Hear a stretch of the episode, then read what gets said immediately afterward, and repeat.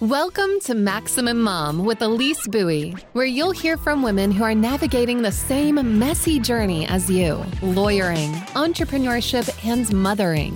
What a trifecta! We're here to share tips, resources, wins, losses, and encouragement for moms who are raising a family while building a law firm so you feel less alone in your journey toward a fulfilling career and being the best mom you can be. Hey, welcome. This is Elise Buie with the Maximum Mom podcast. Thanks for joining us. Today I am here with Alicia. Now, Alicia, of course, I'm going to pronounce it wrong since we just joked about how we pronounce it wrong.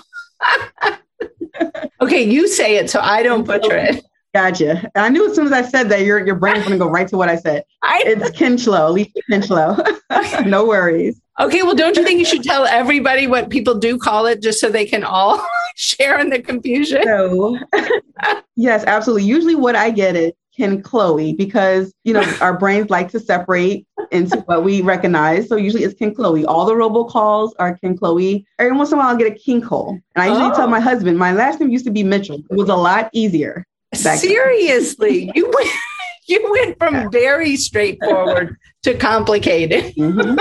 Yeah. well, thank you so much for joining me today. And I want us to get started with first, just tell us who makes you a mom? What is your family like at home? I mean, clearly we know you lost the Mitchell early on. Yes, yes. So I have three boys. I have a 16 year old, I have a 13 year old, and I have an eight year old. So those are the children that make me a mother. Wow, you have your hands full. I mean, you are in full blown teen, preteen mode. Yes. I'm in a space now where it's like preparing my 16 year old to go out into the world. And I feel like that's the hardest thing. As soon as he turned 16, I felt like the mom watching their baby get on the bus for the first time. And it's just, it's every couple of days, it hits me all over again. Like my baby is growing up and I got to make sure he's ready to go out into the world. So that's been, you know, a lot for like the last few months, kind of dealing with that emotion, you know. Absolutely. Wise. It's interesting you say that. I mean, that's actually probably my favorite time of parenting is that reality of, okay, like the shit's getting real. You know what I mean? Like it is time it that we get this stuff down pat. And mm-hmm. I have found, I mean, you know, obviously launching and step parenting six kids into launching, it has been fascinating to see how different kids go through yes. this differently. Some are so mm-hmm. enthusiastic about it, and others are literally like kicking and screaming, holding on to the trees, like, no, I don't want to be an adult. No, you're absolutely right. I think that's the thing too about being a parent is just how different all your children are. And then as they get older, how they even change from how you like I just got used to you. How are you different all exactly. over again? And it's yeah, it's and they surprise you too, you know. Oh. Sometimes I'm more worried than I need to be. And then, you know, they do something I'm like, oh, you got this. You're good, you know? Exactly. So it's, it's great. Oh, they're wild. I mean, it's funny, like, you know, as today, just the day we're recording this, I mean, I woke up this morning to a message from a child that I could have never imagined in my life. I mean, he just, he's a Marine, he's graduating from all these things. And I get this message, I'm a sniper. I was like, whoa. Oh my God. I'm like, okay, I need to take a step back because I mean, while on one hand, you're like, wow, you're meeting all your goals, doing your thing. And on the other hand, I'm like, that's an intense job. And I look at this sweet little child who grew into that. And I'm like, I don't know that you can do that job. But you know yeah, yeah i saw that message i was like oh we were going to talk about this today i mean kids do surprise you i mean i think right. that you know you can't yeah. even slightly be prepared for the things they are going to pull out of their hat for sure. Well, I want people to know, I mean, because you are kind of one of those people that I watch from afar in amazement. I mean, you do so many things. I mean, tell us a little bit about what you're juggling.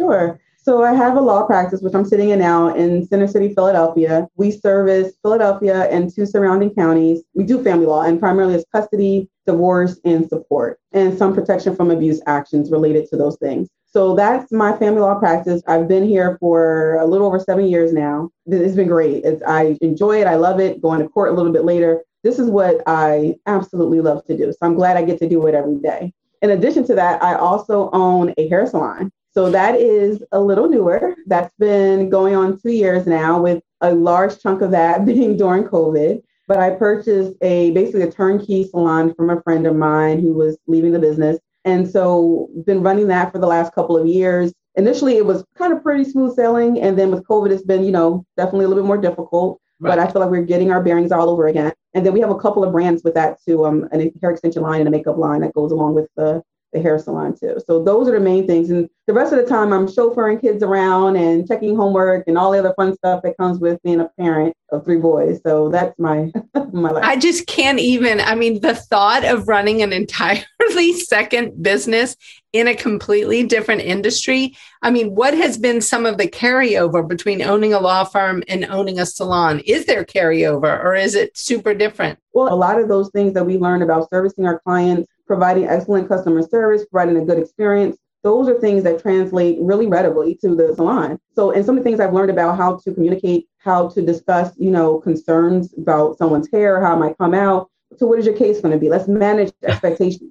You know, Halle Berry hair may look like this, but yours may not, and this is why. So it's you know, there's a lot of overlap that way. And then it is different, right? You know, we're dealing with creatives, which is, a, you know, a little bit different. Mm-hmm. I think mm-hmm. some lawyers are creative, but not most of us. And so there's a different personality there. But a lot of what I try to do is try to create an atmosphere and environment that helps whoever's working with me to continue to grow in their profession for however long they decide to stay with me and also you know make sure that our clients have a great customer experience which is the same thing i do period which i've been doing my whole professional life so, right well, that's really interesting. I mean, to be able to bring those management skills between the two and really be able to maximize your employees in no matter what setting they're in and really help your team reach their highest potential.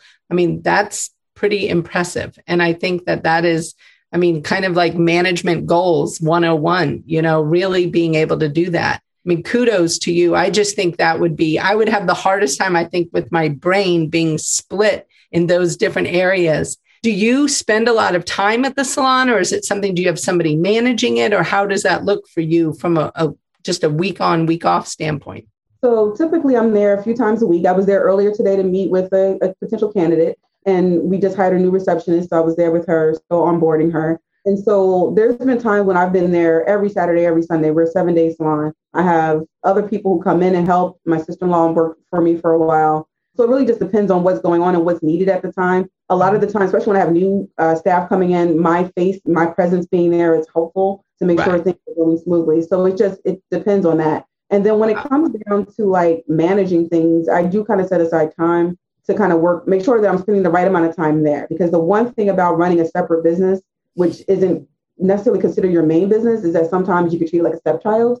And in a right. negative way that you think about treating stepchildren, and, that's not how it should be. Just like your stepchildren are your bonus children, it's your right. bonus business as well. And so it's always kind of making sure that I'm keeping that to the forefront of my mind as well. I love that analogy to think of it as your bonus business. I mean, what an amazing way to look at it. Well, one thing I wanted to talk to you about is I mean, I hear a lot you know, on your podcast, I mean, you've had a podcast, the Growth Podcast, where you've discussed a lot of different things in COVID, like mindset related goals, other things. I mean, how do you structure your goals, both in your law firm, with your family, in your bonus business? I mean, those are a lot of goals to be setting.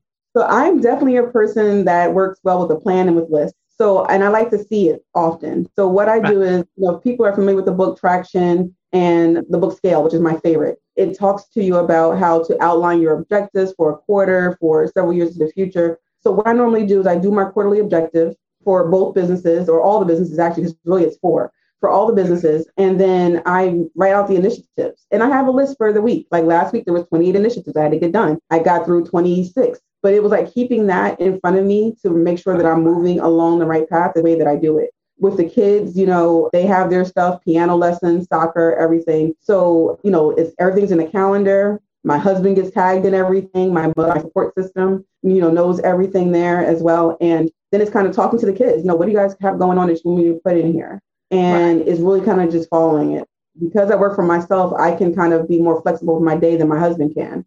So a lot of that stuff is still left up to me, but you know, still making sure that I put in my hours for the firm, put in my hours for the salon, and not neglect my babies, which is right. Gosh, I mean, it's it's kind of exhausting just to think about all that. I mean, what does a typical week like how many hours would you say you are dividing up between your law firm, the salon, and the home management? Well, the home management, I feel like it, that never kind of ends at all. Yeah. Like I, I am a person who gets up really early. I'm up at five. Mm-hmm. I'm usually in the gym by six and i you know i do a lot of what i can around those hours where people where they're not awake because right. it's a lot of it is just my time during the week you know for most of the workday i'm working in the law firm although I'm, i might be taking calls from the salon or dealing with things that are going on but i might give myself about an hour or two during a day for the salon on Fridays. We close a firm at one o'clock on Fridays. And for the most part, I'm not really working on Fridays. Right. So if I'm not working on Fridays, I'm working on managerial stuff for either the salon or the law firm. And I might be at the salon for a while. And then on Saturdays, well, now my son is soccer, that's changed a bit, but I'm also off the salon on, on Saturdays. And the rest of the time, you know, it's family. It's, you know, I had uh, years ago, even before I started my firm, I remember coming home and, and going right back to work and right. I remember my son saying, like, Mom, are you done yet? Like, right, can you spend time with us? And that got me. And yeah. so I'm always cognizant of when I cut off, even if I feel like I'm working at home and I'm with them. So it's kind of the same. It's not. They still want your attention, even though they act like because they're teenagers that they don't, but they still want some of that time with you and want you to be present. So it's, you know, it's fluid. I guess it's the best way to describe it is fluid. Yeah. I think you hit the nail on the head. And I think being fluid is kind of the key to being able to juggle this trifecta that often a lot of us do juggle, you know, being a lawyer, a business owner, and a mom. I think you have to be fluid. I mean, and not only just day to day, but bigger picture too. You know, you might have a great plan of what you're doing and what you're moving forward. And maybe something comes up in your family, as an example, that's going to completely take a left turn. I mean, you got to be able to go on that road to the left, you know, and maybe things are going to look different for a while than you intended. Kind of like you talked about with your salon with COVID. I mean, that mm-hmm. had to have been a major left turn. Oh, yeah, absolutely. You know, being shut down completely for several months, you know, and in the meantime, you know, work courts are closed and trying to make sure I have both businesses basically almost come to a halt, you know, completely. Right. After a few weeks, the, the law firm picked back up, but it was kind of, you know, it was done. And the kids are virtual schooling. So then, you know, that's the other part too. So, and they virtual schooled all last year. And that was difficult. Like I was counting down to the summer, just kind of being, and I was talking to my middle child about this too, just kind of being open to understanding that things are going to happen in our lives that we can't control. What we can't control is how we deal with it. We can also control how we prepare for the unexpected by preparing for what we know we can prepare for. So it's, you know, it makes it a little bit easier to adjust if you deal with the things that you can control right now. Absolutely. The things that you can't control, like your kid missing the bus this morning. so it's, you know, those are the things that you can you know, you just kind of roll with it, you know, and that's Absolutely. and that's give yourself grace and roll with it. Oh, I just if we could scream that from the rooftops to give ourselves grace and to roll with it. And for me, it was also to add in humor. I mean, all the times that a kid missed a bus or left their homework somewhere or you know didn't tell me about some project until the last minute i mean the list goes on and on and on as you can imagine but learning to not get wrapped around the axle about all those things because I mean, life is too short. And if those are the biggest of my problems in a typical week, I mean, hallelujah, that was a beautiful week. I mean, like, exactly. exactly. You know? like this, this child, like I said, I think he's trying to get me to prove how much I love him because he's been hitting me with like, again, this is my mostly prepared child. So like, I don't understand. But you know, to your point about adding humor, there was a Kris Kross song a long time ago called "I Missed the Bus." So when he got in the car, I played that all the way to school. Oh yeah, like, mom, really, really. And I, I, mean, that is what it is. Like I could choose to ruin his day by being really upset. And totally. Why? Happens. It happens. Exactly. Well, and I mean, I don't know about you, but I have definitely run in places at the very last minute before. and had there been a bus, I probably would have missed it. so, yes. I mean, you know, so many times I would see what my kids would do or the problems they'd have, and I'd be like, hmm, I think I've done that about six million times. And I struggle a lot with the hypocrisy of parenting, you know, just the idea of kind of like, you know, oh, well, I never do that, or, you know, that is not how it's done in our house. And I'm like, oh, okay. So, yeah, I do throw my clothes on the floor sometimes, or I don't really feel like putting the dishes in the dishwasher all the time. or, you know, whatever. I don't want to pick up dog poo. I mean, yes. just, it's, it's you know. That. Really that. Or just the idea, you know, we have the, you know, the running joke, right? That before I have my coffee, don't talk to me, or I'm grumpy in the morning to my coffee. But when our kids are grumpy, when they're going through things, we expect them to, you know, always be well behaved, be happy. Right. And it's not realistic. We understand that in ourselves, we don't expect that. And in other adults, we don't expect it. But in our children, we expect them to be perfect little machines that do, we can't be that. They can't be that. And we shouldn't expect that of them. And so I think, I mean, the word choice you use, machines, like they're not machines. And I think you're exactly right. We can't expect that. And sometimes that means they're going to be grumpy and they're not going to do what they're supposed to do or they don't want to. I mean, mm-hmm. you know, and they're maybe grumpy about putting their dishes in the dishwasher. The Guild is an insanely productive community of lawyer entrepreneurs with a growth mindset who share their collective genius and hold each other accountable to take their careers and businesses to the next level. But in 2021, we are upping the game. In addition to exclusive access to the group, FaceTime with the two of us, discounted pricing for live events, and front seat exposure to live recording and podcast and video, we are mapping out for members the exact growth playbook with our new program, Maximum Lawyer in Minimum Time. As a Guild member, you'll build relationships and experience content specifically designed to complement your plan for growth. For limited time only, the Maximum Lawyer in Minimum Time program will be offered for free to all new Guild members. Join us by going to maxlawguild.com you know, obviously mine mostly are gone now. We've launched kid number six in the last few weeks. Mm-hmm. And, you know, people say it all the time. They don't want to hear, you know, that kids grow up fast. They really do grow up fast, though. But more important than that your relationship with them moving on into young adulthood, I think is such an important thing because talk about a time when children need to be able to have a solid relationship with their parents. And if they haven't had any type of real, authentic relationship, you know, where they can be grumpy, they can mm-hmm. make mistakes, their failures are not, you know, these huge ordeals. I mean, we all fail, or at least we do in our family. I mean, all of us. And, you know, being able to work through failure and learn from failure, I think is really important. And I think it helps children as they become young adults to be able to try things on and not you know, go to college and get all wrapped around the axle about college right away. It's like, I mean, you've got to go figure this out, you know? Absolutely. I agree with you. And then, even in keeping with that idea, we need to be mindful of how we talk to our children. Just how we talk about how we talk to ourselves and how that inner voice is very important. Our voices to our children can become their inner voices. And I'm yeah. very cognizant of the way that I, even the way that I discipline, the way that I may criticize, I don't want, you know, the way that I talk to my children to be an inner voice that's negative. That's that's really bad. That's not helpful to them. So right. that's something I think keep in mind too is how are we talking to our children and how is that affecting their inner voice and reminding them that how they talk to themselves is important too. And that's something they can learn, a skill they can learn at an early age. It's such a good point. I mean, I really appreciate that point, And it's something I have really struggled with my children say that I have a robotic, angry tone. And like even in text, they'll say things like, you're yelling at me. And I'm like, what are you talking about? Like, I never write in caps. I always write in complete sentences. Like, you know, I mean, my texts are like grammatically kind of correct. They, I mean, but they used to say that they felt like I was really angry. And so it was really interesting to try to understand how that, because to them, you know, text was a much more casual vehicle of communicating and everything was you know, abbreviated and it wasn't in complete sentences. And so my children would read these out loud to me, you know, to be like, please, you know, unload the dishwasher when you return from football. Good luck at school today or whatever. And they're like, you were so mad. And I was like, that is not me mad. But, you know, no, they no, thought no. because it was in a like a fancy tone, you know, they thought it was me mad. Emojis. Emojis. That that's because I've had the same issue and I tell people all the time, like my father was a drill sergeant preacher.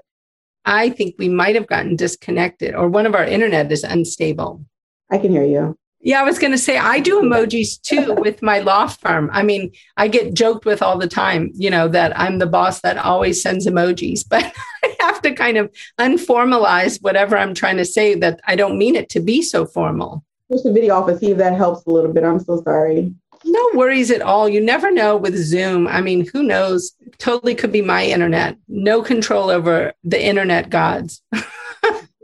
I only wish we could, huh? Because then we wouldn't have court hearings with unstable internet. Is that something that's ever happened to you during COVID? Oh yes, it did happen to me during like day long trial. Yes, like towards the end, like made it the entire day, and then just kind of got kicked off. So yeah. yeah. I've definitely been there, but totally person now. Oh yeah, it happens. so we've been waiting for Starlink yeah. to come out here. You know, Elon Musk's internet thing is apparently going to come out to where we are. And my son has been like waiting eagerly since June. He looks like every week he's like, I wonder when it's really going to be available. He's totally excited about that. Well, tell us a little bit about how do you deal with when you think of work life balance? I mean, really being able to get that balance so that you feel like you do have time for yourself, you have time for your children, you have time for your work, time for your husband. I mean, do you use delegation? I mean, what do you use to really try to get that balance? So, delegation is definitely a great tool. You know, having someone who can help